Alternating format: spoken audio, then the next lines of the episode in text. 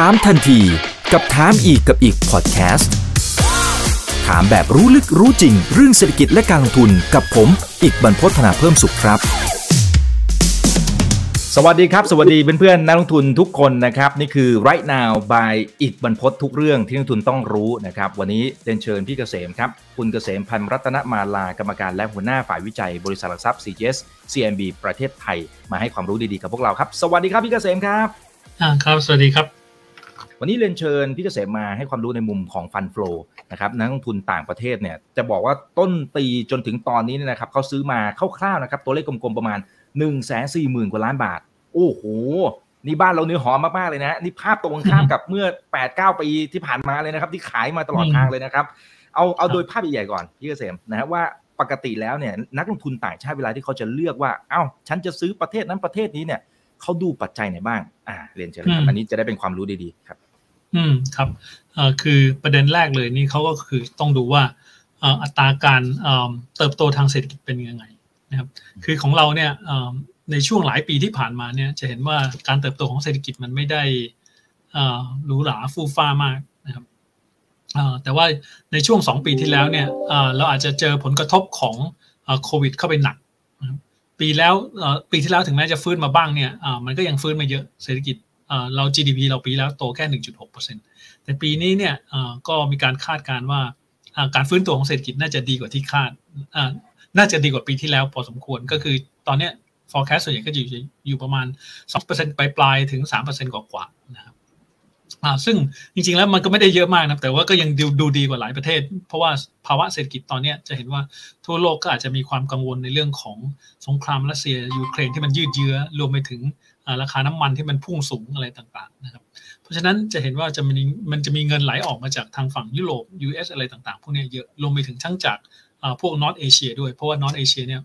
เศรษฐกิจเขาอาจจะผูกพันกับเศรษฐกิจโลกมากกว่าทาง Southeast Asia แถบบ้านเรา ไม่ว่าจะเป็นไทยแลนด์มาเลหรืออินโดอะไรพวกนี้ เพราะฉะนั้นกลุ่มนี้กลุ่มประเทศ Southeast Asia เนี่ยนักทุนต่างชาติเขาก็มองว่า อ่อมันน่าจะได้รับผลกระทบน้อยกว่าจากการที่เศรษฐกิจโลกเนี่ยน่าจะชะลอตัวลงจากปัจจัยที่ผมเรียนให้ทราบเมื่อกี้นี้นะครับเพราะฉะนั้นจะเห็นว่าเงินก็เลยไหลเข้ามาค่อนข้างเยอะแสนสี่หมื่นกว่าล้าน ซึ่งถ้าเราเปรียบเทียบดูกับสถิติในอดีตของตลาดหลักทรัพย์เราเนี่ยแสนสี่หมื่นล้านนี่น่าจะมากที่สุดอ่าเท่าเท่าที่เราเคยเห็นนะครับใช่ครับอ่าซึ่งถ้าถามว่าแต่ว่าอ่าสัดส่วนของนักทุนต่างชาติที่ถือหุ้นในตลาดไทยเนี่ยก็อาจจะยังไม่ได้สูงเท่าในอดีตนะเพราะว่าในอดีตบางปีที่เป็น net seller เนี่ย ขาย 2 8 0 0 0 0 กว่าล้านก็มีในปี 18นะครับเพราะฉะนั้นตอนนี้ถึงแม้จะแสนสี่หมื่นล้านเนี่ยก็เห็นว่าซื้อเข้าไปได้แค่ครึ่งเดียวของปีอ่า18เท่านั้นเอง เพราะฉะนั้นถ้าถามว่าแสนสี่หมื่นแล้วนี่ยังจะมีโอกาสที่จะเห็นฟันโฟลไหลเข้ามาอีกไหมผมก็คิดว่ายังมีนะครับเพราะว่าถ้าที่เราคุยกับนักทุนต่างชาติตอนนี้ก็เห็นว่าจะลูกค้าเนี่ยก็จะเริ่มบินเข้ามาแล้วหลังจากที่เราเริ่มเปิดประเทศ แล้วก็ให้พวกเรื่องของ travel requirement ที่มันง่ายขึ้น คือไม่ใช่จะต้องมานั่งตรวจ RT-PCR หรืออะไรต่างๆ ตอนนี้ก็จะเริ่มมีนักลงทุนต่างชาติเนี่ยทยอยเข้ามาวิสิตบริษัทเยอะขึ้นนะครับ เพราะฉะนั้นผมก็มองว่าฟันโฟเนี่ยมันก็ยังมีโอกาสที่จะเข้ามาอย่างต่อเนื่อง แต่ทั้งนี้ทั้งนั้นเนี่ยก็คงต้องดูว่าการฟื้นตัวเศรษฐกิจของเราในครึ่งปีหลังเนี่ยมันยังต้องสามารถจะดำเนินได้อย่างต่อเนื่อง ซึ่งเราก็มองเห็นแล้วว่า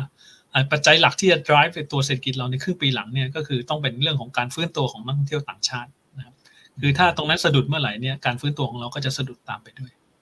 อืมครับครับอ่าแล้ว valuation นะฮะเป็นเป็นอีกหนึ่งประเด็นมากน้อยแค่ไหนครับ ในมุมของอ่านักลงทุนต่างประเทศนะครับ เวลาที่เขาจะเลือกลงทุนอืมคือถ้าเราดู valuation ของประเทศในภูมิภาคนี้เรากับอินโดตอนเนี้ยเอ่อสูสีกันประมาณ 17 เท่าอ่าปีนี้ 15 เท่าปีหน้า ซึ่งในอดีตเนี่ยอ่าอินโดเขาถูกกว่าเราอืมนะครับเพราะฉะนั้นอันนี้ก็ต้องมองได้ว่าเอ้ยตลาดเราก็ยังน่าสนใจเมื่อเทียบกับพวกอ่า ประเทศที่อ่ามีเงินไหล flow ไหลเข้ามาอยู่เหล่านี้นะครับ เพราะฉะนั้นเราก็มองว่า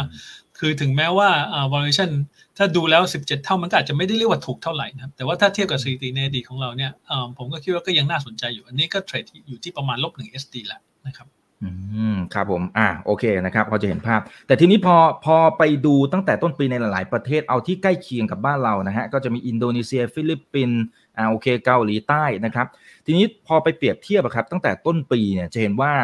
ฝรั่งหมายถึงต่างชาติเนี่ยนะครับ เข้ามาซื้อก็จะมีไทยกับอินโดที่เห็นภาพค่อนข้างจะชัดเจนนะครับ ส่วนฟิลิปปินส์เกาหลีใต้ไต้หวันเนี่ยเป็นขาของการขายและ อย่างเกาหลีใต้กับไต้หวันเนี่ยขายซะเยอะมากๆเลยนะครับอ่าก็อาจจะเป็นภาพสิ่งที่พี่เกษมอธิบายไปเมื่อสักครู่นี้นะครับ แต่นอกเหนือจาก valuation แล้วเนี่ยอ่าครับครับครับเดี๋ยวขอแทรกเชิญเลยอีกครับนิดนึงคืออมเอ่อที่เกาหลีไต้หวันเนี่ยโดนขายเยอะมาตั้งแต่จริง ๆ แล้วตั้งแต่ต้นปีเนี่ยส่วนหนึ่งสาเหตุก็มาจากการที่อ่านักลงทุนเขาเริ่มมองว่าเอ๊ะไอ้ตัว tech sector เนี่ยมันอาจจะเหนื่อยอ๋อเพราะว่าปัญหาการขาดแคลนชิปเอยอะไรต่างๆ นานานะครับเพราะฉะนั้นอืมอ่าสองตลาดเนี่ยซึ่งเขามี tech sector อยู่เยอะเนี่ยก็เลยถูกขายค่อนข้างเยอะเหมือนกันนะครับ อ๋อครับอ่าอาจจะมีปัจจัยตรงนี้แทรกเข้ามานะครับอ่าแต่นอกเหนือจากตัว valuation เมื่อสักครู่นี้นะครับที่พี่เกษมบอกว่าอ่าทั้งเรากับอินโดนีเซียเนี่ยก็ดูไม่ได้แพงอะไรมากมายนะนะสิบเจ็ดเท่าบวกลบเล็กน้อยเนี่ยนะครับอ่ามันมันมีประเด็นไหนเพิ่มเติมที่ที่พิเศษอีกไหมครับสำหรับ 2 ตลาดนี้เมื่อเปรียบเทียบกับหลาย ๆ ตลาดที่เขายังเป็นฝั่งของการขายอยู่ครับอืมครับส่วนตลาดของอินโดเนี่ยก็เนื่องจากว่าประเทศเขาเนี่ยน่าจะได้ประโยชน์จากพวกเอ่อ energy price ที่มันสูงขึ้นอ๋อเอ่อแล้วก็พวกสิน soft ค้าโภคภัณฑ์ commodity price ที่มันอ่าอืมสูงขึ้นนะครับอ่าขณะที่ตลาดเราเนี่ยคนก็ก็จะไปมองในแง่ถึงเรื่องของการฟื้นตัวของอ่าการท่องเที่ยวอะไรเป็นหลักนะครับโอเคก็จะเห็นว่าพอช่วงอ่าประมาณอ่าสองสามเดือนที่แล้วเนี่ยคือจริงๆแล้วสำหรับตลาดไทยเนี่ยอ่าตั้งแต่ปลายปีที่แล้วและอ่านักลงทุนต่างชาติเนี่ยก็เริ่มเข้ามาซื้อตั้งแต่ธันวาปีที่แล้วแหละ นะครับก็จะเห็นว่าเขาก็จะมาเล่นธีมเรื่องของ reopening การเปิดประเทศอะไรต่างๆนะเพราะว่าประเทศไทยเนี่ยถ้าเทียบกับประเทศเพื่อนบ้านเราก็จะเปิดประเทศอ่าเร็วกว่าพวกนั้นนะครับอ่าหลังจากพอเล่นธีมธีมเนี้ยก็เอ่อก็ขยายวงไปเล่นธีมนี้ในในประเทศเพื่อนบ้านของเราด้วยเพราะว่าประเทศในภูมิภาคนี้ก็เริ่มเปิดประเทศอ่าตามตามๆกันมานะครับเพราะฉะนั้นเอ่อไอ้ประเทศเอ่อทีมไอ้ reopening เนี่ยมันก็เลยทำให้นักลงทุนต่างชาติเนี่ย เขาทยอยเข้ามาซื้อในภูมิภาคเพิ่มเติมจากที่เป็นทีมเฉพาะเรื่องของ commodity อย่างเดียวครับแต่ถ้าไปดูตัวแปรสำคัญอีกตัวหนึ่งเนี่ยมันเป็นเรื่องของเฟดด้วยหรือเปล่าครับพี่เกษมอย่างอย่างในช่วงที่ผ่านมาเราเห็นว่าเขาค่อนข้างจะใช้นโยบาย เช่นการขึ้นดอกเบี้ยนะครับอ่าก็ก็ขึ้นไป 2 ครั้งละนะครับอ่าแล้วก็รอบนี้ก็ดูเหมือนจะเอาจริงเอาจังด้วยนะครับดูเรื่องของเงินเฟ้อเพิ่มมากขึ้นนะฮะแล้วก็มีโอกาสที่ขึ้นดอกเบี้ยอีก ยังไม่นับเรื่องของ QT ที่มีการดึงสภาพคล่องออกจากตัวระบบเศรษฐกิจของเขาด้วยล็อตแรกถ้าผมจะไม่ผิด 47,500 ล้านเหรียญนะครับอ่าแล้วทีนี้ทีนี้ประเด็นคือว่าเอ๊ะถ้ามันยังไปอย่างนี้ไปเรื่อยๆเนี่ยนะครับหนึ่งถึงจุดหนึ่งเนี่ยทางฝั่งของนักลงทุนต่างประเทศเนี่ยมันอาจจะต้องไหลกลับไปทางฝั่งของอเมริกาหรือเปล่าเพราะเพราะดอกเบี้ยมันเริ่มจะมีส่วนต่างมากยิ่งขึ้นละนะครับ มันจะมีมุมนี้ไหมครับ พี่เกษมอืมครับ โอเค เดี๋ยวเอ่อมันในในคำถามของคุณอิกนี่มันมีหลายเรื่องผสมกันอยู่อืมนะครับครับอ่าคราวนี้เรามาพูดถึงถ้าเรื่องของ inflation ก่อนที่นักลงทุนต่างชาติอาจจะกลัวโอเคกลัวนักลงทุนไม่ใช่ต่างชาติ นักลงทุนทั่วไปต้องทั่วโลกกลัวเรื่องอ่าครับทั่วโลกต้องกลัวเรื่องไอ้ตัว inflation ถ้าเราไปดูเรื่องของ inflation เนี่ยอ่าถ้าช่วงประมาณสองสองเดือนที่แล้วเนี่ยสองเดือนก่อนหน้านี้เนี่ยจะเห็นว่าไอ้ปัจจัยที่มัน drive ไอ้ตัว inflation เนี่ยอ่ามันมีทั้งมาจากอ่าเรื่องของ cost push ก็คือเรื่องของราคาพลังงานที่มันสูงขึ้นเยอะอืม เลขประเด็นหนึ่งก็คือเอ่อเป็น demand pull inflation ซึ่งเอ่ออันเนี้ยเอ่อเป็นเพราะว่าเอ่อไอ้ตัวการฟื้นตัวทางเศรษฐกิจเอ่อของอืมเอ่อโลกเอ่อโดยเฉพาะยิ่งเอ่อประเทศทางฝั่งอเมริกาและยุโรปเนี่ยมันครับดูดีกว่าที่คาดนะครับก่อนที่เอ่อสงครามรัสเซียยูเครนมันจะเอ่อเริ่มขึ้นนะครับเพราะฉะนั้นโอเคตรงนั้นเนี่ยมันมีความกลัวเรื่องของเอ่อ inflation ที่มันอาจจะควบคุมได้ได้ยาก นะครับแต่พอหลังจากที่ณณปัจจุบันเนี้ยณวันเนี้ยถ้าเราดูเรื่องของ inflation เนี่ยความกลัวในเรื่องของ inflation เนี่ยมันจะมาอยู่ที่เรื่องของ cost push เป็นหลักก็คือเรื่องของราคาพลังงานที่มันอาจจะขยับขึ้นมานะครับขณะที่เรื่องของ in- เอ่อ demand pull เนี่ยมันอาจจะชะลอลงแล้วเพราะตอนนี้เราก็เริ่มเห็นแล้วว่าเอ่อเศรษฐกิจในไม่ว่าจะเป็นในอเมริกาเองหรือในยุโรปเองเนี่ยตอนนี้คนก็เริ่มคัดไอตัว GDP growth forecast กันกันแล้ว เพราะว่าอ่ามาจากการที่เศรษฐกิจโลกเนี่ยมันอาจจะชะลอลงจากการที่อ่าสงครามรัสเซียยูเครนมันยืดเยื้อกว่าที่คาด แล้วก็ราคาน้ำมันที่มันสูงกว่าที่คาดนะครับอ่าเพราะฉะนั้นอ่าความจำเป็นของเฟดในการที่จะรีบเร่งขึ้นดอกเบี้ยมากๆอ่าแล้วก็ต่อเนื่องเป็นระยะเวลานานเนี่ยอ่ามันก็อาจจะเริ่มจำเป็นลดลงแล้ว ถ้าเราไปดูคอนเซนแซสเนี่ยก็จะเห็นว่าอ่าก่อนเมื่อคืนนี้นะครับเอ่อ expectation เริ่มปรับลดลงนิดหนึ่งว่าอ่าดอกเบี้ยสิ้นปีเนี่ยอาจจะอยู่เหลือประมาณ 2.6 2.7 นะครับอ่าเพราะว่าเอ่อ ไอเรื่องของ demand pool มันหายไป แต่พอมาเมื่อคืนที่ตอน EU เนี่ยประกาศที่จะ sanction ไอตัว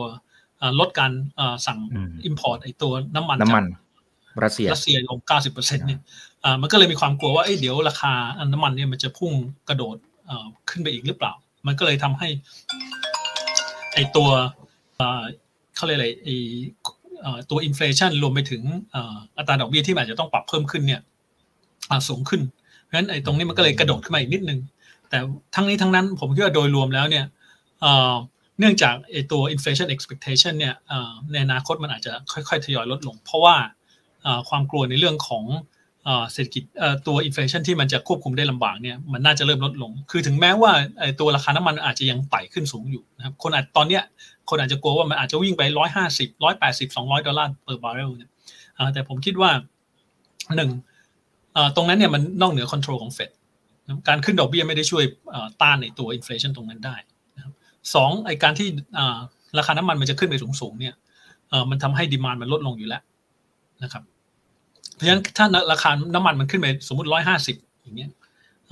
โลกนี้อาจจะเกิด recession ล้วอาจจะเศรษฐกิจโลกอาจจะถดถอย เพราะฉะนั้นการที่เศรษฐกิจโลกถดถอยนั่นหมายความว่าดีมานสำหรับน้ำมันมันก็จะลดลงโดยอัตโนมัติ เพราะฉะนั้นมันก็จะทำให้ราคาน้ำมันเนี่ยก็ค่อยๆ ปรับลดลงมาเองเพราะฉะนั้นถ้าเกิดเป็นในขาของ cost push inflation เนี่ยเฟดทำอะไรได้ไม่เยอะเพราะฉะนั้นความจำเป็นที่ต้องขึ้นดอกเบี้ยเยอะๆ หรือทำความจำเป็นที่ต้องทำ QT ตามแผนเดิมเนี่ยมันก็อาจจะมีความจำเป็นลดลง ซึ่งจริงๆแล้วถ้าเราดูในสเตทเมนต์ของเฟดเองเนี่ย ก็จะเห็นว่าในเรื่องของการทำ QT เขาก็มีหยอดไว้เหมือนกันว่าเขาก็ต้องมาดูสถานการณ์ในแต่ละช่วงเหมือนกันว่ามันมีความจำเป็นที่ต้อง follow ตรงนั้น strictly หรือเปล่านะครับอืมอืมครับผมผมขอย้อนนิดนึงเพื่อความเคลียร์นะครับ คือถ้าเป็นความรู้สึกของนักลงทุนแล้วกันนะฮะเอาความรู้สึกนะครับกับกับความจริงมันอาจจะตรงกันข้ามกันนะคือความรู้สึกนะครับก็คือว่าอ่าทางเฟดเนี่ยในช่วงตอนต้นปีเนี่ยทุกคนทราบดีอยู่แล้วนะครับว่าจะต้องมีการขึ้นดอกเบี้ยนะครับพอพอเริ่มมีการขึ้นดอกเบี้ยเนี่ย แต่พอฟันโฟลหันมาดูในบ้านเรา อันนี้เราพูดถึงอดีตก่อนนะครับ ตั้งแต่ต้นปีจนถึงตอนนี้นะครับ คือคือมันยังคงไหลเข้ามาโอเคเมื่อกี้พี่พี่เกษมพูดตั้งแต่ตอนต้นว่าเอาก็เป็นเพราะว่าส่วนหนึ่งคือเศรษฐกิจในบ้านเราเนี่ยมันมันเริ่มที่จะพงกหัวขึ้นมาละการท่องเที่ยวเริ่มจะมาละนะครับอย่างนี้อย่างนี้เราเราพอจะสรุปตรงนี้ได้ไหมครับว่า น้ำหนักของนักทุนต่างประเทศเนี่ยเขาให้น้ำหนักทางฝั่งของการเติบโตทางเศรษฐกิจ โดยเฉพาะในบ้านเราเนี่ย อันนี้อาจจะดูมากกว่า มากกว่าการที่ทางฝั่งของเฟดเขาขึ้นดอกเบี้ย ต่อให้เขาขึ้นไปเท่าไหร่ ไม่รู้แหละนะครับ ซึ่งซึ่งตามความรู้สึกเนี่ยที่ที่ผมว่ามันขัดกันนิดนึงคือ คือถ้าสมมติเขาขึ้นดอกเบี้ยไปพอสมควรเนี่ยจริงเงินมันควรจะไหลไปตรงที่ให้ผลตอบแทนที่สูง แต่ในเมื่อตั้งแต่ต้นปีถึงตอนนี้เนี่ยมันไหลมาทางฝั่งของบ้านเราเนี่ยค่อนข้างเยอะเป็นเพราะว่าคือจริงๆแล้วตรงนี้มันเป็นตรงนี้ไหมเป็นเงินคนละกลุ่มกันเงินที่ไหลเข้าตลาดหุ้นมันก็เป็นส่วนหนึ่ง ไอ้ส่วนเงินที่จะไหลเข้าตลาดบอลหรืออะไรพวกนี้มันก็จะเป็นอีกส่วนนึงมันเป็นคนละแมนเดตกันเพราะฉะนั้นมันอาจจะเป็นคนละแบบนะซึ่งต่อให้ตอนเนี้ยอย่างของถ้าเราดูว่าดอกเบี้ยสหรัฐมันสูงขึ้นถ้าเราดูฟันฟลูที่เข้าตลาดบอลของเราเนี่ยเดือนที่แล้วเนี่ยก็ยังประมาณเกือบหมื่นสี่พันล้านอืมนะครับซึ่งในตลาดบอลเนี่ยเขาอาจจะไม่ใช่ดูเรื่องของอัตราดอกเบี้ยอย่างเดียว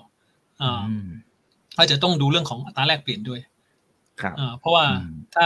คือดอกเบี้ยมันขึ้นไปเยอะของของ US เนี่ยแต่ว่าดอลลาร์มันแข็งด้วยในในช่วงนั้นพอดีใช่ไหมครับนั่นหมายความว่าบาทมันอ่อนลงงั้นถ้าบาทอ่อนลงเนี่ยต่างชาติอาจจะชะลอนิดหน่อยนะครับอย่างช่วงจริง ๆ แล้วช่วงต้นเดือนพฤษภาเนี่ยเงินไหลเข้าตลาดหุ้นก็ชะลอด้วยเหมือนกันมีบางช่วงเป็น net seller ในช่วงครึ่งครึ่งปีครึ่งเดือนแรก ซึ่งตรงนั้นเนี่ยผมคิดว่ามันก็เนื่องนอกจากเรื่องของความกลัวเรื่องของดอกอินฟลชันแล้วเนี่ยก็มีความกลัวเรื่องของอัตราแลกเปลี่ยนด้วย เพราะว่า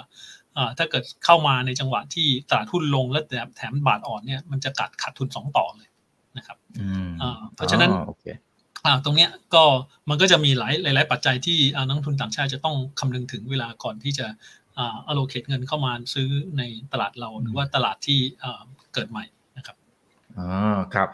แล้วแล้วประเด็น QT ล่ะครับ พี่เกษมคือคือถ้าเขาดึงเงินออกจากระบบเนี่ย สุดท้ายแล้วเนี่ย เงินมันก็ต้องไหลออกไปอยู่ดีหรือเปล่าครับ อืมครับหรือก็หรือก็ไม่เกี่ยวกันก็มันก็จะลดลงก็คือ แต่ถ้าเราไปดูใน detail ของ balance sheet ของเฟดเนี่ยก็ส่วนใหญ่เนี่ย QT เขาเนี่ยก็จะเอ่อโทษทีไอ QE ตอนแรกของเขาเนี่ยก็จะเป็นเงินฝากของพวกธนาคารพาณิชย์ที่กลับมาฝากที่เฟดเองนะครับมันก็อาจจะมีไหลออกมาบ้างบางส่วนอ่าแต่ว่าผมคิดในส่วนใหญ่เลยเนี่ยมันจะเป็นอยู่ ในในส่วนตรงนั้นมากกว่า เพราะฉะนั้นตรงนั้นก็อาจจะถูกค่อยๆ ดูดออกไปจากสภาพคล่องของเขาเองในประเทศนะครับแต่ว่าในเชิงของเซนติเมนต์เนี่ยมันก็อาจจะทำให้คนเนี่ยเริ่มกังวลว่าเฮ้ยเดี๋ยวเงินถูกดูดจากระบบ liquidity มันจะน้อยลงดอกเบี้ยมันจะขยับขึ้นอีก เพราะฉะนั้นตอนนี้อาจจะต้องดึงเงินกลับไปที่ที่ของประเทศตัวเองก่อนกลับไปที่ US ก่อนหรือเปล่าอะไรอย่างนั้นนะครับ อืมอืมครับ อ่า เพราะฉะนั้นเดี๋ยวเดี๋ยวรอติดตามกันนะครับ แต่ทีนี้ถ้ามองในในภาพใหญ่ๆ ภาพระยะยาวครับพี่เกษมคือ คืออย่างบ้านเราก็ต้องยอมรับว่าเราสูญเสียความสามารถในการแข่งขันในบางส่วนนะครับ อาจจะสะท้อนจากเช่นตัวเลข FDI ก็ตามนะที่โอเคมันก็ยังเข้ามานะ บ้านเราก็ยังเข้ามาแต่ว่าไปทางฝั่งของประเทศเพื่อนบ้านของเราเช่นเวียดนามเนี่ยก็ก็เยอะพอสมควรนะหรือแม้กระทั่งอ่าเรื่องการส่งออกหรือหรือ ROE ก็ได้นะฮะผมเข้าไปดูใน ROE ปี 2005เนี่ยเราทำได้ประมาณสัก 17.4% ปี 2019 ก่อนโควิดนะครับเหลือ 9.5%เลยไม่แน่ใจนะครับว่าว่าไอ้เม็ดเงินที่มันเข้ามาตรงนี้เนี่ยมันสามารถวิเคราะห์ได้ไหมครับว่ามันเป็นแค่ระยะสั้นๆแค่นั้นเอง เพราะในภาพระยะยาวเราดูจะมีปัญหาเหมือนกันนะฮะอืมอืมครับคือฟันฟลอในช่วงหลังมาเนี่ย ผมคิดว่ามันค่อนข้างเคลื่อนไหวเร็วอืมคือเอ่อคือถ้าเกิดสมมติว่าเขาได้ผลตอบแทนตามที่เขาอยากจะเอ่อตั้งความหวังไว้แล้วเนี่ย เออมันก็อาจจะไหลออกไปได้ ถ้าเกิดสมมติไปเลยเหรอฮะถ้าเกิดเอ่อก็คือเขาอาจจะ take profit แล้วก็ไหลไปตลาดอื่นที่เขาดูเห็นว่า เพราะว่าอย่างก่อนหน้าที่เอ่อจะดูเหมือนเอ่อสงครามรัสเซียยูเครนจะรุนแรงกลับขึ้นมาใหม่อีกรอบหนึ่งเนี่ยเงินมันเริ่มไหลกลับเข้าไปในยุโรปแล้วมแต่พอแป๊บเดียวพอคนเห็นว่าเฮ้ยเออมันน่าจะยืดเยอะกว่าที่คาดแท้ยังไม่ยอมจบสักที เงินมันก็ไหลกลับออกมาอีกนะครับเอ่อ ตอนนี้เงินมันอาจจะมีการเคลื่อนไหวได้เอ่อค่อนข้างรวดเร็ว แต่ว่าไอ้พวกพวกลองฟันแต่อย่างช่วงนี้ที่เราเห็นนั่งทุนต่างชาติที่มาวิสิตจะหรือแผนที่กำลังจะมาวิสิตในเมืองไทยเนี่ยส่วนใหญ่จะเป็นลองฟันซะเยอะด้วยนะครับเพราะฉะนั้นผมก็คิดว่าพวกเนี้ยก็เขาก็อาจจะเข้ามาดูอ่าเพราะว่าเขาก็มองว่าการฟื้นตัวของเศรษฐกิจของเราเนี่ยอ่ามันอาจจะไม่ใช่แค่ฟื้นตัวทีเดียวแล้วจบ คือมันอาจจะไม่ใช่เหมือนของเอ่อประเทศในฝั่งตอนตก หรือ US อะที่มีการอัดเงินเข้าไปอ่าเข้าค่อนข้างเยอะช่วงโควิดนะครับเพราะฉะนั้นพอช่วงอ่าปีที่แล้วเนี่ยพ อเศรษฐกิจรีบาวขึ้นมาปุ๊บหนึ่งเนี่ยหลังจากนั้นพอเงินหมดตรงนี้เนี่ยมันก็เริ่มชะลอตัวลง แต่ของเราที่ผ่านมาเนี่ยมันไม่ได้อัดเงินเยอะมากขนาดนั้นนะครับเพราะฉะนั้นตอนตอนที่ฟื้นตรงนี้เนี่ยก็น่าจะมาจากการที่การฟื้นตัวของกลุ่มท่องเที่ยวหรืออะไรต่างๆ แล้วก็น่าจะยังฟื้นตัวต่อเนื่องเพราะว่าการท่องเที่ยวของเราต่อให้ฟื้นเนี่ยก็ยังห่างไกลจากช่วงปี 19 ก่อนที่จะเจอโควิดอยู่เยอะพอสมควร เพราะฉะนั้นเขาก็อาจจะมองว่าเออ medium term trend เนี่ยมันก็น่าจะยังบวก 3 บวก 4 อะไรอย่างนี้ไปได้อยู่สัก2อสปีด้วย อืมครับคำว่า long fund คือคือกองที่เน้นถือระยะยาว อันนี้ใช่ไหมฮะอ่าใช่ครับอืมใช่ครับอ๋อครับ อ่า คือเริ่มมา visit หรือหรืออาจจะเหมือนกับอืมเตรียมตัวอะไรประมาณนี้อ่าใช่ครับ ครับครับเออปกติ feed feedback ที่พี่เกษมได้รับเวลาที่คุยกับเขาเนี่ยเวลาที่เขามองประเทศไทยเนี่ยเขาเขามองยังไงฮะ อืม คือส่วนใหญ่เนี่ยเขาก็จะมอง sector ที่ประเทศไทยเนี่ยอ่ามีความโดดเด่นอืมครับคืออ่าอย่างที่ผ่านมาเนี่ยเขาก็จะมาเริ่มมาดูพวกกลุ่ม ท่องเที่ยว กลุ่มโรงพยาบาลนะครับอืมอ่ารวมไปถึงกลุ่มอ่าโรงแรมอะไรต่างๆ พวกนี้นะครับและอีกกลุ่มหนึ่งที่อ่านักท่องเที่ยวเขาก็จะมองถึง คือจริงๆแล้วอย่างเงิน fund flow ที่ไหลเข้ามาเยอะในในช่วงปีนี้เนี่ย year to date เนี่ยอ่าอันดับหนึ่งเลยคือ จริง ๆ แล้วก็คือ energy เพราะว่าอ่าแน่นอนอืมคือหนึ่ง sector นี้ก็เป็น sector ใหญ่ที่สุดในบ้านเราอยู่แล้วครับอ่าประเด็นที่สองก็คือเรื่องของเนื่องจาก energy ได้ประโยชน์จากการที่ราคาน้ำมันมันสูงขึ้นอยู่แล้ว เพราะฉะนั้นมันก็เลยมีเงินไหลเข้ามาในกลุ่มนี้ค่อนข้างเยอะด้วย นะครับอ่าเพราะฉะนั้นพวกเนี้ยก็จะเป็นกลุ่มหลักๆ ที่อ่านักลงทุนต่างชาติเนี่ยเขาสนใจ อืมอืมครับเอ๊ะแต่กลุ่มนี้เนี่ยจริง ๆ ถ้าเปรียบเทียบกับในในต่างประเทศนะครับ หรือในระดับโลกเพราะว่านักลงทุนต่างประเทศจริงๆเขาเขาสามารถที่จะช้อปปิ้งได้ถูกไหมฮะอ่าใช่แต่ทีเนี้ยถ้าไปเปรียบเทียบ peer to peer หมายถึงว่าอุตสาหกรรมเดียวกันในประเทศกับในต่างประเทศเนี่ยจริงๆในต่างประเทศเขาน่าจะเขาน่าจะมีจุดแข็งมากกว่าหรือเปล่าผมไม่แน่ใจนะครับอ่าสมมติอ่า sector energy ครับอร์เอเนจีอย่างเงี้ยนี่แสดงว่าเขาซื้อเพราะ เพราะราคาถูกหรือเปล่าหรือหรือยังไงฮะก็มันถ้ามันเปรียบเทียบกับหตุผลอ่าอะไรประเทศอื่นๆนะครับแต่ว่าถ้าในภูมิภาคเนี่ยอ่าหลายประเทศอย่างของมาเลยเนี่ยไอ้พวกบริษัทเอ่อน้ำมันใหญ่ๆเขาก็ไม่ได้ list นะครับเพราะฉะนั้นอ๋ออ่ามันก็อาจจะไม่ได้มีชอยเยอะเพราะว่าบริษัทน้ำมันที่โอเคหลายแห่งมันก็อาจจะเป็นของรัฐบาลเลยอะไรพวกนั้น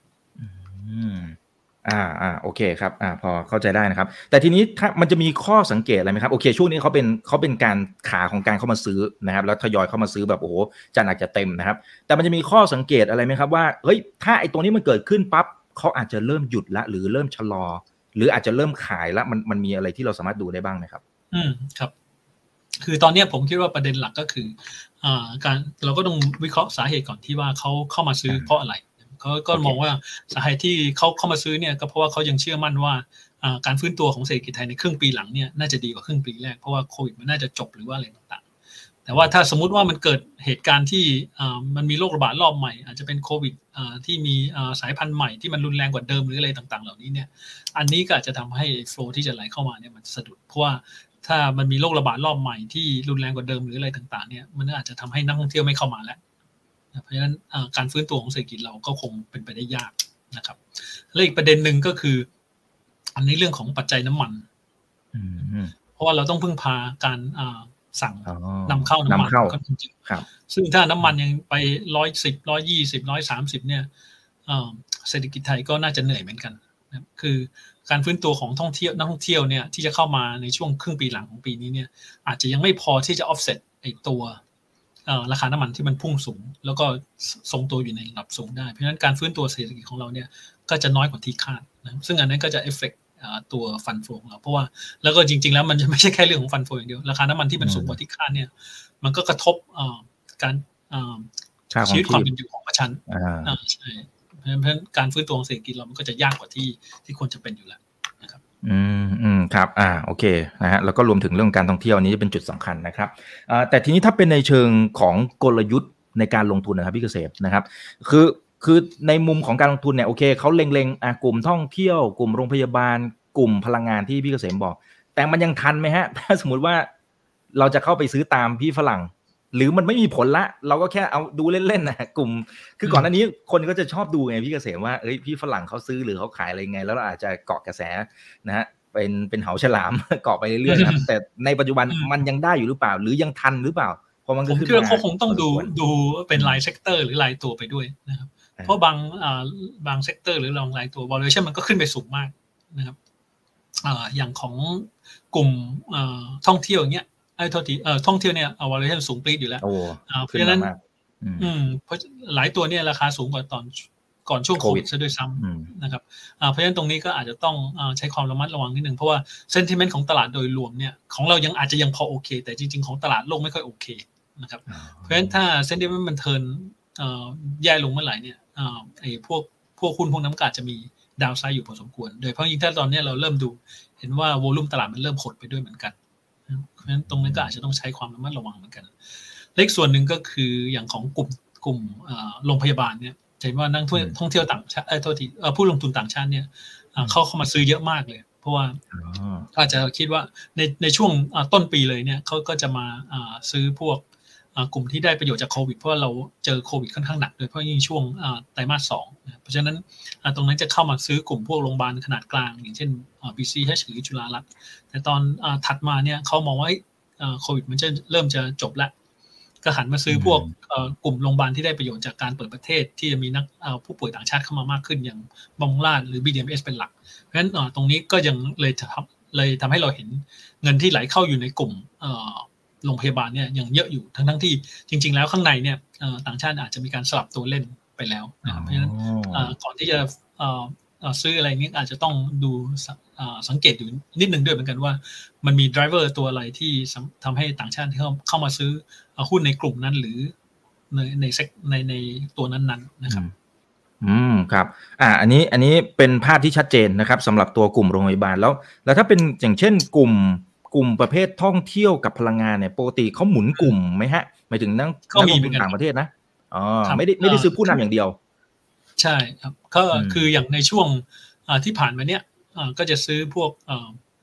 เขาเรียกอะไร downstream เป็นหลัก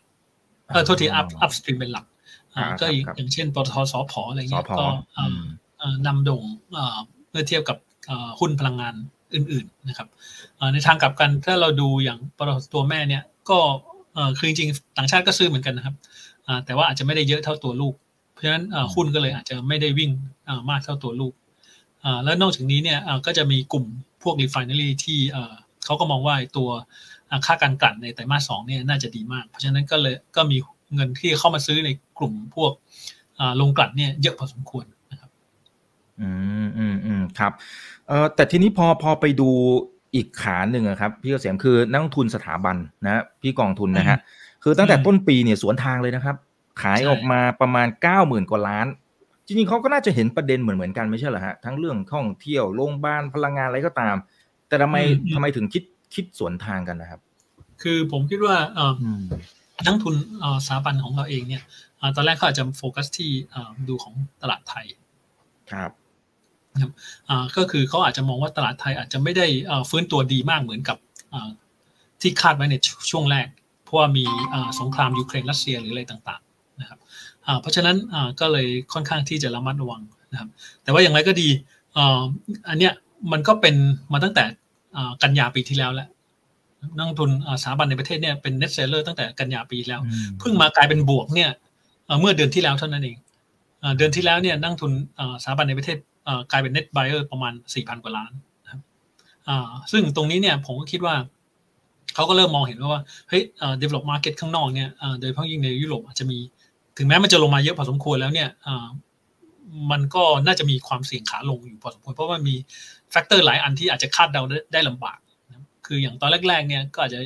คือคนอาจจะยังไม่คิดว่าเอ้ยไอ้รัสเซียมันจะหยุดบุกยูเครนจริงนะ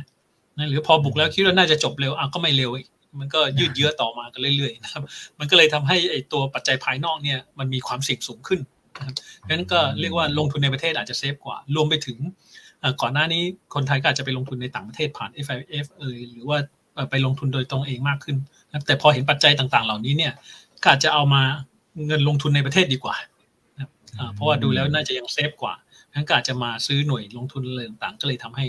อ่าพวกอ่าสถาบันในประเทศเนี่ยอ่าก็เอาเงินนั้นเนี่ยมาลงทุนในตลาดเราอีกต่อหนึ่งนะครับ ก็เลยกลายเป็นบวกไป ครับครับเออแล้วอย่างนี้อย่างนี้ในในแง่ของอ่าสมมติว่าทางฝั่งของพี่กองเขาเขาอาจจะอ่าโอเคเพิ่งกลับมาเมื่อเดือนที่แล้วใช่ไหมครับที่พี่เกษมบอกนะครับอืมครับเอ่อมันมีโอกาสที่จะมีความต่อเนื่อง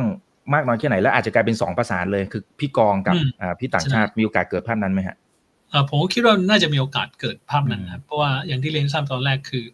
นักลงทุนต่างชาติเนี่ยน่าจะยังเป็นเป็น net buyer อยู่ต่อโอเคส่วนครับผมเอ่อนักลงทุนสถาบันไทยเนี่ยเพิ่งจะเริ่มเข้ามาซื้อเองอืมและนอกจากนี้เนี่ยผมคิดว่าเอ่อถ้าสังสงครามต่างประเทศมันยังยืดเยื้ออยู่เนี่ยเอ่อคนเอ่อพวกเอ่ออาจจะมีพวกเอ่อสามเอ่อพวกบล็อกเกอร์ต่างชาติหลาย ๆ แห่งเริ่มจะคัดไอตัว GDP forecast ของทางฝั่งตะวันตก ไม่ว่าจะเป็นยุโรปหรืออเมริกามากขึ้นเนี่ย มันก็อาจจะมีเงินไหลออกรวมไปซึ่งเงินไหลออกเนี่ยรวมไปถึงเงินที่คนไทยไปลงทุนในพวกประเทศเหล่านั้นด้วยอืมนั้นก็จะกลับมาบ้านเราส่วนหนึ่งนะครับ เพราะฉะนั้นอ่าตรงนั้นเนี่ยก็จะทำให้นักลงทุนอ่าสถาบันในประเทศเนี่ยก็ต้องเอามาซื้ออ่าในเอ่อตลาดหุ้นบ้านเรา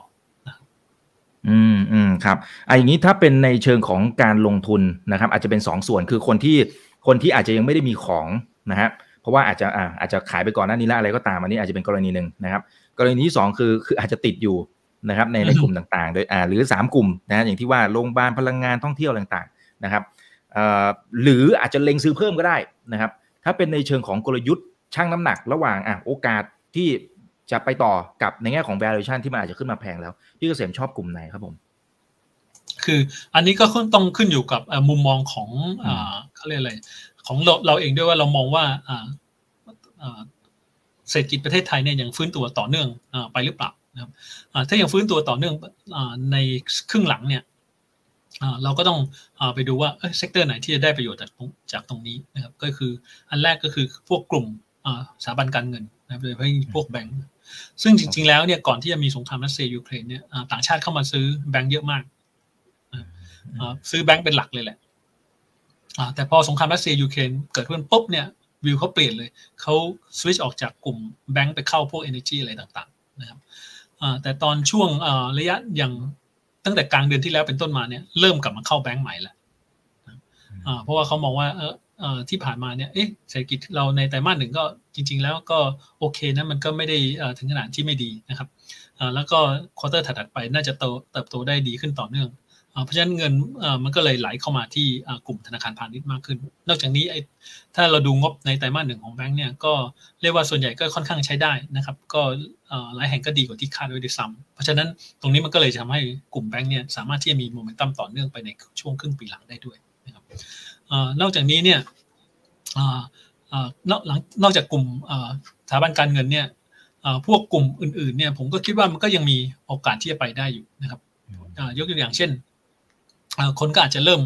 อ่าหันมามองพวกกลุ่มอ่า ICT หรืออะไรต่างๆ มากขึ้น เพราะว่าราคามันก็ปรับลดลงพอสมควรนะครับก็อาจจะมองว่าเออน่าจะเป็นโอกาสในการที่จะซื้อได้ แล้วก็นอกนอกจากนี้เนี่ยกลุ่มนี้มันก็ค่อนข้าง defensive ด้วยเพราะว่าอ่าไอเรื่องของค่าโทรค่าโทรศัพท์มือถือหรืออะไรต่าง ๆ เนี่ยยังไงคนมันก็ต้องใช้อยู่แล้วนะครับอืมอ่าเพราะฉะนั้นเอ่อตรงเนี้ยมันก็เอ่อเลยทำให้อ่าราคาที่มันปรับตัวลดลงมาเนี่ยอ่าน่าสนใจนะครับก่อนหน้านี้คนอาจจะกลัวว่าเฮ้ย เดี๋ยวถ้าเกิดดอกเบี้ยขึ้นเยอะๆเนี่ยกลุ่มอืมเทเลคอมอาจจะเหนื่อยหรือเปล่าเพราะว่าอาจจะมีหนี้เยอะหรืออะไรต่างอ่าๆแต่ว่าถ้าเรามองดูเนี่ยผมคิดว่าเอิ่มโอกาสที่ดอกเบี้ยไทยจะขึ้นในปีนี้เนี่ยก็ยังไม่ได้สูงมากนะครับเราก็ยังมองว่าแบงก์ชาติน่าจะเมนเทนดอกเบี้ยไว้ณระดับนี้ไปจนถึงสิ้นปีเลยนะครับเพราะฉะนั้นตรงนี้เนี่ยก็เลยทำให้การที่ราคาหุ้นมันปรับตัวลดลงเพราะความกังวลในเรื่องของดอกเบี้ยที่จะสูงขึ้นเนี่ยมันก็ทำให้หุ้นเหล่านี้เนี่ยดูน่าสนใจขึ้นมา อืมอืมครับอ่าสองกลุ่มนะครับกลุ่มแบงก์กับกลุ่ม ICT นะครับอ่าแต่ถ้าเป็นสไตล์อ่าอันนี้อันนี้อาจจะเป็นกลุ่มในแง่ของภาพใหญ่นะครับอ่าได้2 sector แล้วทีนี้สไตล์ในการที่จะหาไอเดียนะฮะในการที่จะเฟ้นหาหุ้นที่จะเก็บเข้าพอร์ตนะครับว่าอ่าสองกลุ่มนี้เราจะเข้าไปดูยังไง หรือมี checklist ยังไง ถ้าเป็นสไตล์ของพี่เกษมนะครับอืมครับ คือก็ต้องมองว่าถ้าจะเอา safe safe ก่อนเนี่ยส่วนใหญ่เราก็จะซื้อตัวที่เป็นหลักในกลุ่มอ่านั้นๆก่อน นะครับอ่าแล้วก็ตัวที่ดูแล้วมีผลประกอบการเนี่ยน่าจะยังดีอยู่อ่านะครับซึ่งถ้าอย่างในกลุ่มแบงก์เองเนี่ยส่วนใหญ่แล้วคนก็จะมักจะเลือกตัวที่เป็นหลักก้อยก่อนก็คือพวกอย่าง K-Bank BBL หรือว่า SCB อะไรเหล่านี้นะครับแล้วก็หลังจากที่ตัวใหญ่ๆมันขึ้นไปแล้วเนี่ยค่อยไปเล่นตัวเล็กๆที่อาจจะเป็นพวก second liner ตามมานะครับส่วนกลุ่มเทเลคอมก็เหมือนกัน ก็อาจจะเล่นพวก advance หรืออะไรพวกนี้ไปก่อน อ่าก็เน้นเน้นตัวหลักนะฮะเน้นตัวที่เป็นพระเอกเป็นผู้นำกลุ่มไปก่อนนะครับเพราะว่าตอนนี้มันอาจจะยังไม่ใช่เป็นทามมิ่งของการที่จะไปบูลลิชเยอะอืมอืมครับ แต่พี่เกษมดูสองกลุ่มหลักๆ ที่ดูแบบมันนานมากๆ คือโรงพยาบาลกับท่องเที่ยว แต่พี่เกษมไม่ได้พูดถึงเลยนะฮะเป็นเพราะอะไรเพราะเพราะมันขึ้นมาเยอะเหรอฮะหรือหรือยังไงเพราะเรื่องตีมเปิดประเทศเนี่ยเขาเล่นกันมานานแล้วนะมันวิ่งไปผมคิดว่า ถ้าตลาดจะขึ้นจากอ่า สมมติแถวพันหกร้อยกว่าเนี่ยขึ้นไปพันเจ็ดเนี่ย มันต้องมาจากกลุ่มใหญ่อื่นนะครับแล้วก็เพราะฉะนั้นพอมันจะหมุนไปกลุ่มอื่นเนี่ยคนก็จะต้อง take profit จากกลุ่มที่มันขึ้นมาเยอะแล้วไปเล่นกลุ่มอื่นนะครับซึ่งตอนนี้กลุ่มที่ยังมีอัพไซด์อยู่พอสมควรเนี่ยผมก็คิดว่านอกจากแบงก์แล้วเนี่ยก็จะเป็นพวกคอมเมอร์สด้วยเหมือนกันคอมเมอร์สรวมไปถึง อาจจะ property ด้วย แต่ว่า property เนี่ยอาจจะต้องรอนิดนึง เพราะว่าให้ดูสัญญาณเศรษฐกิจมันดูชัดเจนขึ้นกว่านี้อีกนิดนึงเพราะว่ากลุ่มนี้อาจจะไฮเบต้ามากกว่านะครับอืมอืมครับอ่าแต่ผมขอดูสองสองกลุ่มนี้หน่อยนะครับ โรงพยาบาลกับท่องเที่ยวนะครับ คือโอเค โดยภาพรวมอาจจะขึ้นมาเยอะแล้ว แต่ว่าถ้าถ้าเป็นในแง่ของปัจจัยพื้นฐานที่พี่เกษมเอ้ยยังยังชอบอยู่นะ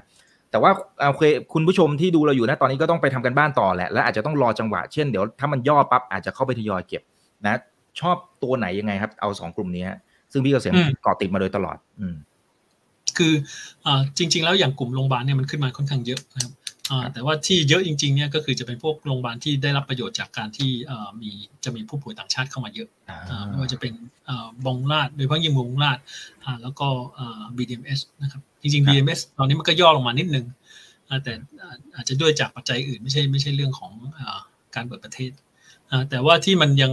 ค่อนข้าง underperform เลยก็คือจะเป็นพวกกลุ่มที่ได้ประโยชน์จากโควิดนะเพราะคนมองว่าโควิดมันใกล้จะจบเพราะฉะนั้นราคามันจะปรับลดลงมาเยอะอย่าง BCH หรือจุฬารัตน์อะไรพวกนั้น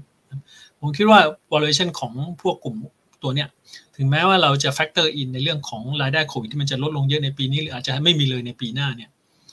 มัน valuation มันก็ดูยังดูน่าสนใจนะตอนนี้ valuation ของพวกนี้มันอาจจะแค่ประมาณครึ่งหนึ่งของกลุ่มที่ได้ประโยชน์จากการเปิดเมืองเป็นหลัก เพราะฉะนั้นเราก็เลยมองว่าอย่าง BCH อะไรต่างๆนะราคาระดับเนี้ยก็ยังเป็นที่น่าสนใจอยู่นะครับอืมอืมครับแต่ถามเพิ่มนิดนึงครับอย่าง BDMs ที่เขาจะไปทำโปรเจกต์ที่บอกว่าจะไปเช่าทำเวลเนสอะไรพวกนั้นนะครับนะที่เป็นประเด็นอาจจะกดดันลงมาหน่อยเนี่ย ในมุมของพี่เกษมมองไงเขาเขามองเห็นศักยภาพอะไรทำไมถึงอยากไปทำตรงนี้แล้ว และตลาดทำไมดูไม่ไม่ได้ให้ค่าตรงนี้เท่าไหร่ อืมครับ ก็คือผมมองว่า หนึ่งคือจริง ๆ แล้วเวลเนสเนี่ยอ่ามันก็เป็นเอ่อ long term trend ที่มันจะต้องเกิดขึ้นอ่าที่มันจะต้องเกิดขึ้นแน่นอนนะครับอาจจะต้องใส่ใจในเรื่องของสุขภาพมากขึ้นเดี๋ยวเพราะอย่างหลังจากที่เราเจอโควิดอะไรกันมาแล้วเนี่ย คนก็อาจจะต้องใส่ใจสุขภาพอะไรต่างๆมากขึ้น แต่ครั้นี้เนี่ยผมคิดว่าคนนักทุนเนี่ยอาจจะติดนิดนึงตรงที่ว่าคือจริงๆแล้วต้องบอกเรียนงี้ก่อนนะครับว่าที่ราคาปรับลดลงเนี่ยส่วนใหญ่เป็น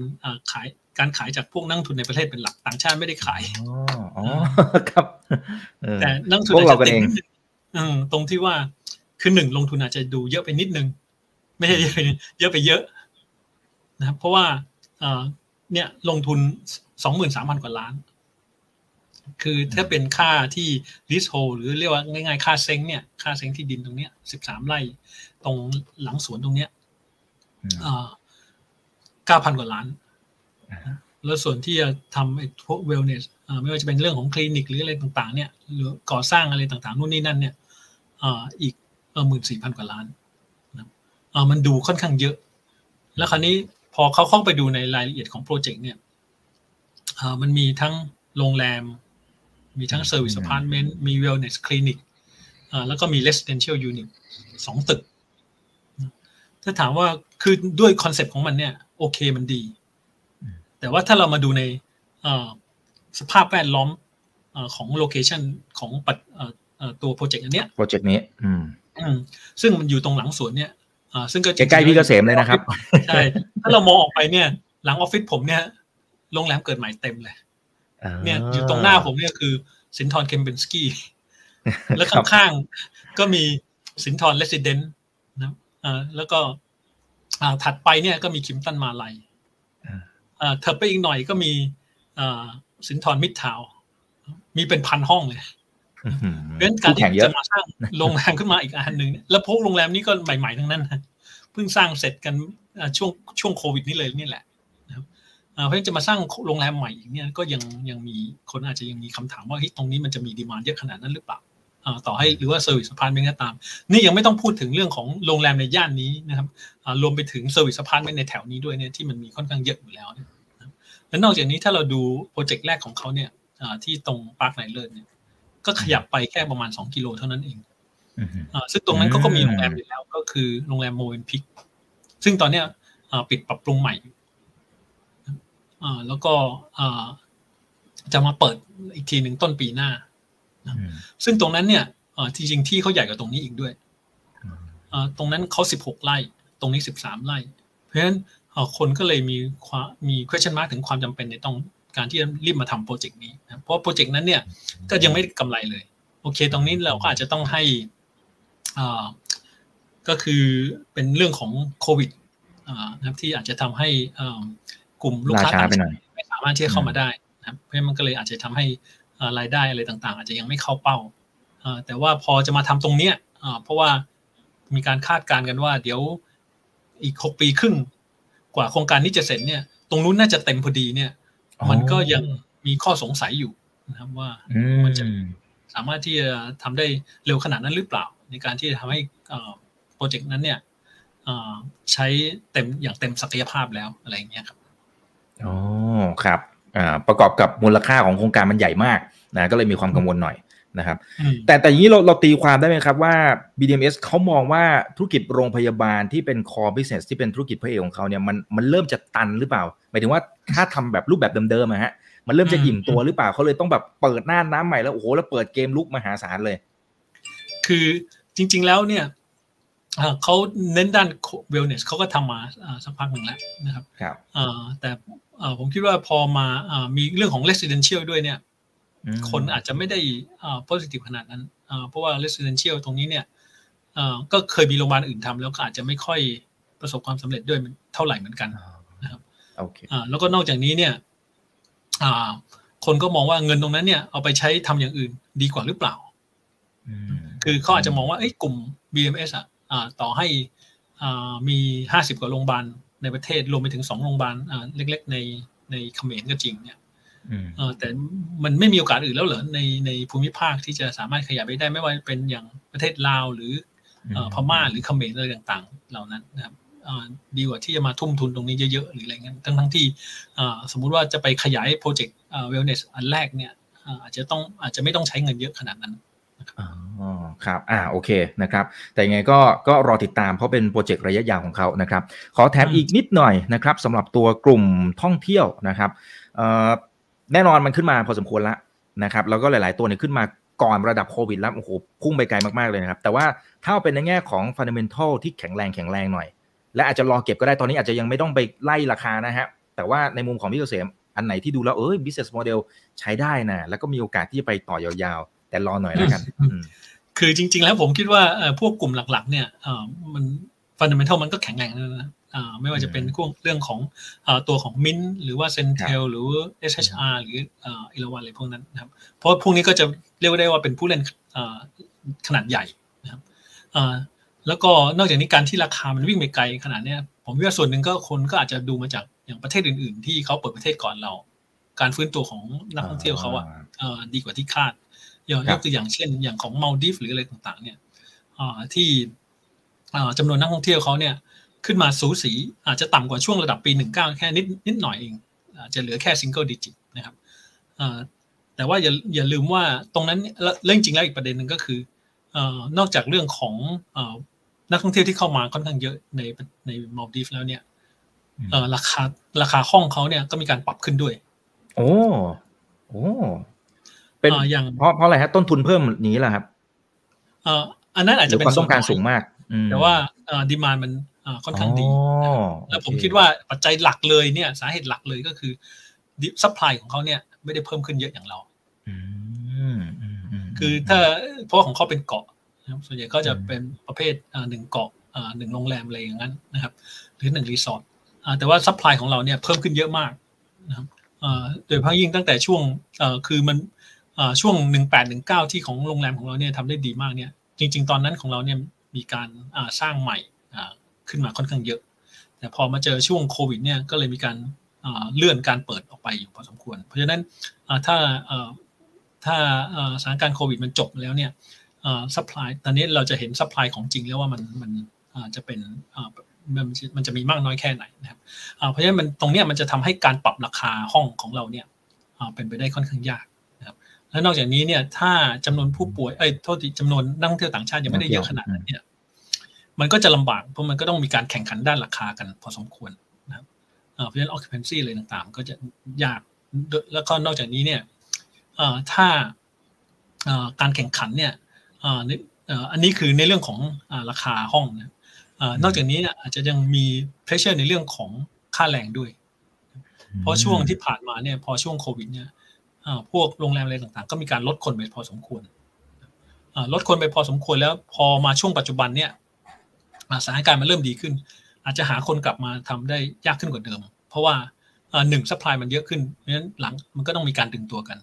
สองตอนนี้ถ้าเราดูเนี่ยจะเห็นว่าภาคเกษตรของเราเนี่ยจริงๆแล้วดีขึ้นนะครับเนื่องจากราคามันดีขึ้น ราคาเกษตรพืชผลเกษตรเนี่ยดีขึ้นเพราะฉะนั้นคนที่อาจจะตกงานจากภาคตรงนี้อาจจะกลับไปทำงานในภาคเกษตร ในที่บ้านของตัวเองหรืออะไรต่างๆ เพราะฉะนั้นมันก็เลยทำให้โรงแรมอะไรต่างๆเนี่ยที่ถ้าจะต้องจ้างจ้างคนเพิ่มอาจจะต้องบิดราคาสูงขึ้นไปอีกเพราะฉะนั้นมันก็จะมีเรื่องของ cost pressure ตรงนี้เพราะฉะนั้นผมก็เลยไม่ได้แนะนำให้ให้ไปไล่ราคาอะไรต่างๆ ทั้งทั้งที่ของเราตอนนี้ก็อาจจะมีการรีแลกซ์ในเรื่องของ travel restriction มากขึ้นอ่าครับผ่อนคลายเรื่องกฎระเบียบเวลาต่างชาติจะเดินทางเข้ามานะแต่ว่าประเทศไทยยังเป็นจุดหมายปลายทางของการท่องเที่ยว ในสายตาของนักท่องเที่ยวต่างชาติอยู่ไหมครับพี่เกษมหลังจากที่ผ่านโควิดอะไรต่างๆอืมอันนี้ผมคิดว่าแน่นอนเพราะว่าคือถ้าเราเดินทางไปในประเทศต่างๆ เนี่ยก็จะเห็นว่าคือประเทศไทยต้องเรียกว่ามีเสน่ห์มากกว่าประเทศเพื่อนบ้านหรือประเทศอื่นๆเนี่ยตรงที่ว่าวัฒนธรรมอะไรต่างๆ ของเราอาหารของเรานะครับ แล้วก็คนไทยเนี่ยค่อนข้าง friendly เมื่อเทียบกับคนในประเทศอื่นๆ เพราะฉะนั้นตรงนี้มันก็เลยดึงดูดให้นักท่องเที่ยวเนี่ยอยากที่จะเข้ามาท่องเที่ยวในเมืองไทยนะครับอีกประเด็นหนึ่งก็คือ เข้ามาท่องเที่ยวในเมืองไทยเนี่ยไม่ได้แพงนะครับโดยเฉพาะยิ่งช่วงบาทอ่อนๆเนี่ยเขาก็ยิ่งทำให้การที่จะเข้ามาเที่ยวในเมืองไทยเนี่ยมันถูกขึ้นไปอีกนะครับ มันก็เลยจะเป็น factor อะไรต่างๆที่ทำให้การท่องเที่ยวของเราเนี่ยดูน่าสนใจ แต่ตรงนี้ทั้งนี้ทั้งนั้นเนี่ย อันนี้มันจะได้พอที่จะ offset ไอตัว supply ที่มันเพิ่มขึ้นเยอะหรือเปล่าเนี่ย ก็คงมันก็เป็นยังเป็นโจทย์ใหญ่อยู่ เพราะว่าจีนยังไม่เข้ามาเพราะว่าถ้าเรามองกลับไปปีหนึ่งเก้าเนี่ยจีนเนี่ยสิบเอ็ดล้านคนคือถ้าจีนยังไม่ได้เข้ามาเยอะเนี่ย ตรงนี้ก็อาจจะยังเหนื่อยอยู่อืมอืมครับอ่าซึ่งทางนู้นเขายังใช้นโยบายซีโร่โควิดอยู่เลยนะครับ ยังยังไม่ให้ออกมานะฮะโอเคเอ่อขอเก็บตกนิดหน่อยนะครับ เชื่อมนิดนึงอย่างก่อนหน้านี้มันจะมีเรื่องของ medical hub ศูนย์การทางการแพทย์ต่างๆ แต่ว่าตอนนี้เท่าที่ผมติดตามข่าวเนี่ยทางฝั่งของต่างประเทศนะครับพี่เกษมหลายประเทศนะเขาก็เริ่มมีการสร้างนะฮะตัวโรงพยาบาลอะไรของเขาเองนะครับแล้วทำขนาดใหญ่ด้วยโดยเฉพาะในแถบตะวันออกกลางนะแล้วผมเข้าไปอ่านดูเนี่ยในต่างประเทศเขาบอกว่าเขาก็ตั้งใจเหมือนกับเซิร์ฟคนของเขาแหละก็แทนที่จะไปประเทศอื่นแทนที่จะมาบ้านเราเนี่ยก็อยู่ตรงนั้นแหละนะหรือดึงดูดกันเองอะในแต่ละประเทศในตะวันออกกลางไอ้ตรงนี้สุดท้ายมันจะกระทบกับสิ่งที่เคยเป็นพระเอกของเราด้วยหรือเปล่า แล้วมันคือมีจนัยริงยะๆแล้วเราก็เคยเจอปัญหานี้มาทีหนึ่งแล้วช่วงปีหนึ่งห้าถ้าผมจำไม่ผิดตอนที่ราคาน้ำมันมันครับปรับตัวลดลงนะครับโอเคอ่าเพราะฉะนั้นเอ่อตอนนั้นเนี่ยอ่ารัฐบาลพวกนั้นเนยเขาต้องรัดเข็มขัด ก็คือเขาปรับกฎระเบียบคือ ถ้าใครจะออกไปรักษาข้างนอกเนี่ยอ่านอกประเทศนะครับอ่ารัฐบาลจะไม่จ่ายให้ ถ้าเป็นโรคที่โรงพยาบาลเขาสามารถที่รักษาได้ ก็เลยทำให้อ่าผู้ป่วยจากพวกตะวันออกกลางเนี่ยหดลงไปในช่วงหนึ่งแต่ช่วงนี้เนี่ยอ่า ผมคิดว่าเศรษฐกิจเขาน่าจะดีขึ้นพอสมควรเพราะว่าราคาน้ำมันมันสูงมากเพราะฉะนั้นอ่า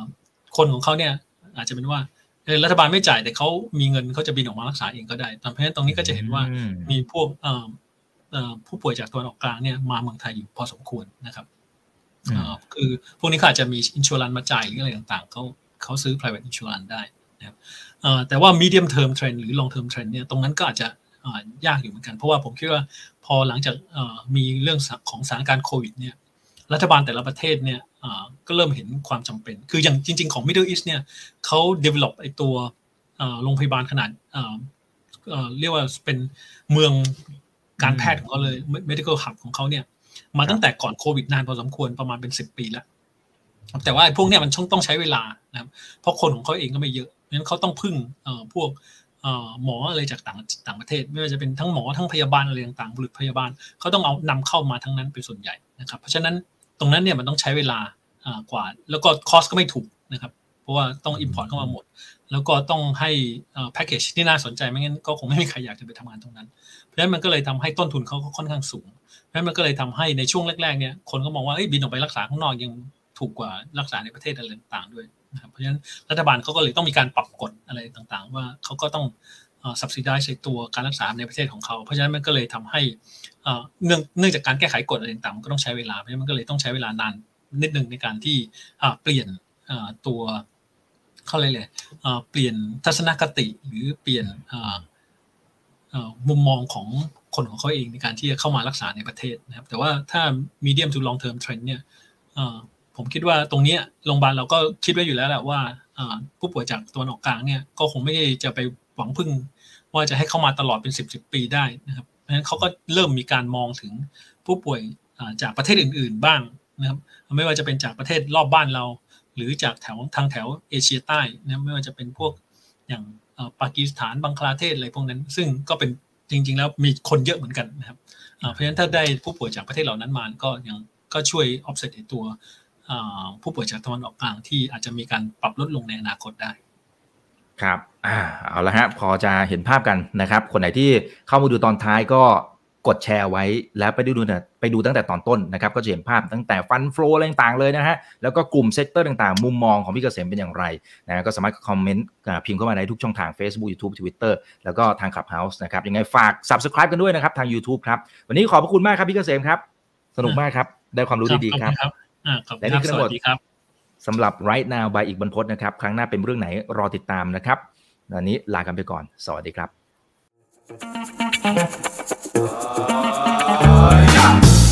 ถ้าชื่นชอบคอนเทนต์แบบนี้ อย่าลืมกดติดตามช่องทางอื่นๆด้วยนะครับ ไม่ว่าจะเป็น Facebook, YouTube, Line Official, Instagram และ Twitter จะได้ไม่พลาดการวิเคราะห์และมุมมองเศรษฐกิจ และการลงทุนดีๆ แบบนี้ครับ